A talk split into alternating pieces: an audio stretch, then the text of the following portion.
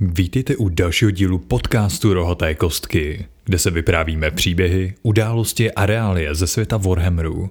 Jmenuji se Doreach a jsem rád, že se tu opět shledáváme u další epizody. Dnes se podíváme na staro-nové Sigmarovi spojence, tedy Drakotiony. Konkrétně se podíváme na historii drakotionských princů Krondise a Karazaje, v čem jsou odlišní a jak se stali podpůrnou silou Panteonu řádu.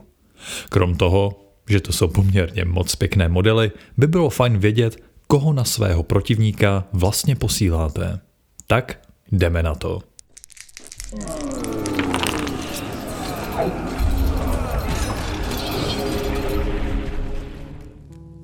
Krondis a Karazai jsou jedni z posledních drakonických princů, bývalých vládců kdysi mocné říše, jež padla rukou Kragnosovou. Poté, co pomohli boha zemětřesení porazit, Krondis odešel do vyhnanství, zatímco Karazaj zvolil cestu krvavé pomsty a války s Kragnosovými služebníky. Na úsvitu éry bestií se tato dvojice spojila se Sigmarem. Krondis ukončil svůj pobyt ve vyhnanství a vede do boje armády Stormcast Eternals, zatímco Karazaj pokračuje ve svém tažení za odplatou. Dávno před vznikem Panteonu řádů Krondis s Karazajem byli princové drakonické říše. Karazaj byl nucen dlouho žít v Krondisově stínu, zastíněn úspěchy svého bratra, jenž jejich zemi vládl, i přesto, že ho to nenaplňovalo žádnými pocity štěstí či radosti.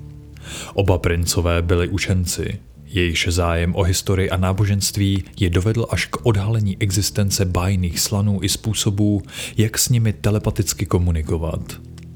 Když Kragnos započal své běsnění smrtelnými říšemi s cílem naprosté destrukce všeho civilizovaného, dvojce princů vstoupila do stavu hlubokého tranzu, prosíce o pomoc nejmocnějšího ze slanů, Lorda Krouka osobně.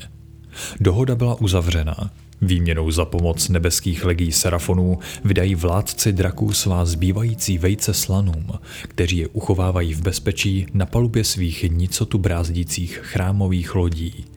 Krondis s Karazajem se připojili ke slanům v bitvě s Kragnosem na vrcholu hory Twinhorn Peak. I když se nejprve zdálo, že konflikt skončí vítězstvím boha zemětřesení, nakonec opak se stal pravdou. Kragnos byl poražen a zapečetěn uvnitř hory, ale ne předtím, než stihnul svou mocnou palicí zasáhnout Karazaje, přelámat mu jeho rohy a zanechat jej navždy zjezveného a znetvořeného. Jejich nepřítel byl přemožen, ale za strašlivou cenu.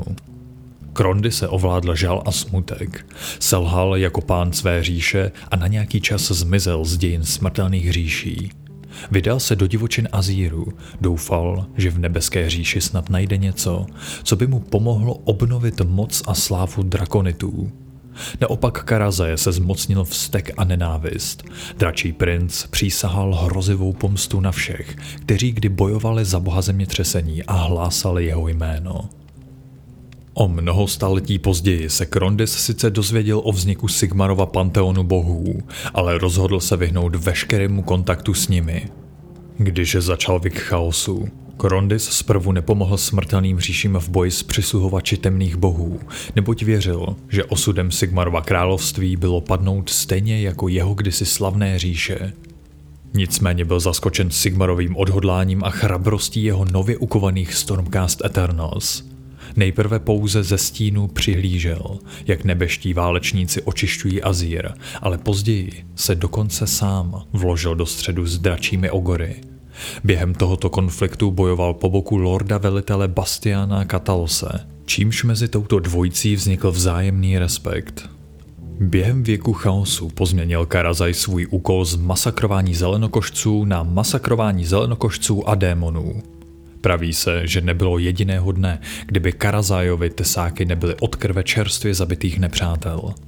Tisíce let války a vliv bestiální esence guru přetvořil vznešeného drakonického prince na krvežíznivou bytost, která se místo magie spolehá jen na svou surovou sílu a ostré drápy, kterými trhá své protivníky na kusy. Když se Stormcast Eternals vydali osvobodit smrtelné říše ze spáru temných bohů, Krondis se rozhodl zůstat v Azíru. Chránil říši nebeskou před nepřáteli číhajícími v divočinách této světosféry. V některých výjimečných případech se ale vydal i do ostatních smrtelných říší, kde čelil všudy přítomnému zlu. Nicméně, když Alarielina píseň umožnila Kragnosovi uniknout ze svého vězení na počátku éry bestí, rozhodl se Krondis jednat. Apeloval na Serafony, aby vypustili drakonety vychované na palubách svých lodí a znovu se sjednotil s Karazajem. Společně vedla dvojce draků největší drakonickou letku, jakou kdy smrtelné říše viděli, dokonce tak velkou, že zakryla záři Malusu na noční obloze. Předstoupili před Sigmara a nabídli mu spojenectví.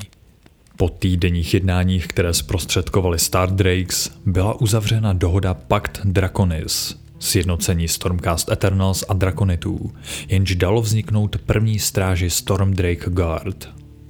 Ačkoliv dávná selhání stále ohlodávají jeho duši, tak jako skavení realitu mezi světy, se Krondis znovu stal králem a nově tak spojencem Sigmara, který vede Stormcasty i Drakonety do boje proti Cruel Boys a jejich čtyřnohému bohu. Karazaj sice uzavřel pakt Draconis, ale převážně, aby získal nové nástroje pro snažší dosažení cíle své cesty za pomstou, na kterou se vydal. Vnímá svého bratra jako senilního hlupáka, který raději stáhl ocas a dal se na ústup místo toho, aby zůstal a bojoval s nepřáteli. Po jeho boku nyní bojuje jen a pouze proto, aby dal všem najevo, že je mocnější než Krondis. Raději se střemhlav vrhá do bitevní vřavy, než aby vymýšlel složité strategie či taktiky, co by jeden z vrchních velitelů armád Azíru. Mnozí drakoti a Stardrakes se necítí zrovna svoji v Karazajově přítomnosti. Vnímají ho jako arrogantní, po boji prahnoucí a pokrvy dychtící entitu. Nicméně mnozí mladší drakonité k němu naopak vzhlížejí a raději následují jeho než Krondise, který se vzdal bez boje. Tím se Karazajovi dostává aspoň nějaké úcty a uznání, po kterém toužil celá staletí již od dob, kdy jejich lidu vládl Krondis a Karazaj byl vnímán pouze jako vladařův bratr.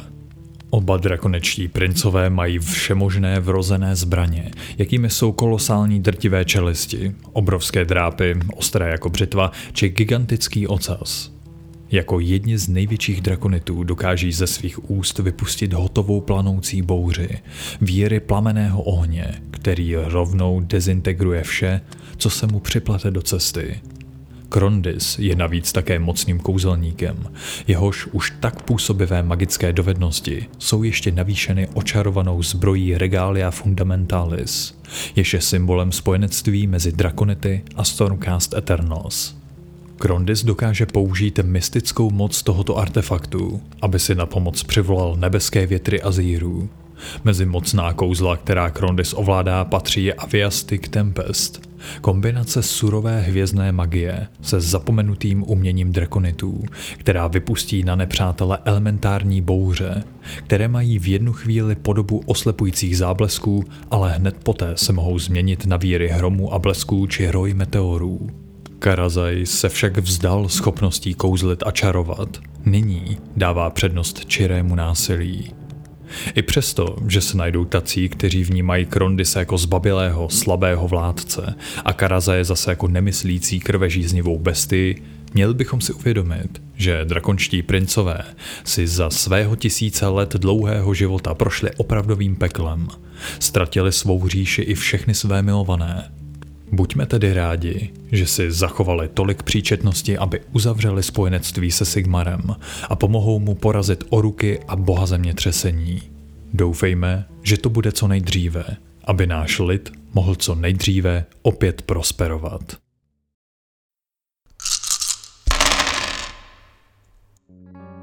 Musím uznat, že příběh dvou princů mě příjemně překvapil. Abych se přiznal, trochu jsem se bál nějakého mega kýče, ale tohle mi nepřijde vůbec špatné. A jak to vypadá, drakotioni by mohli časem ještě více nabrat na síle. Potenciál na řadu krásných modelů je obrovský. Tak se necháme překvapit. Přátelé, já se s vámi pro dnešek loučím. Užívejte svého milovaného hobby, podporujte kreativní autory a přeji příjemné chvíle při barvení vašich miniatur. Pokud se vám podcast líbí, je možnost toho podpořit skrze startovač, za což jsme nesmírně vděční. Navíc bych vás rád pozval na komunitní Discord kanál, který naleznete v popisu epizody.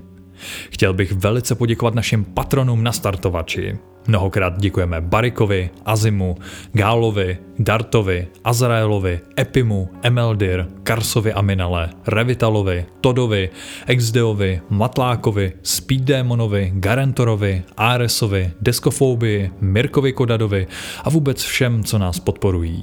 Jste motorem tohoto projektu a my jsme za to opravdu vděční. Tak přátelé, těším se zas u další epizody. Moc krát vám děkuji za pozornost a nechcou vám bohové kostek nakloněni.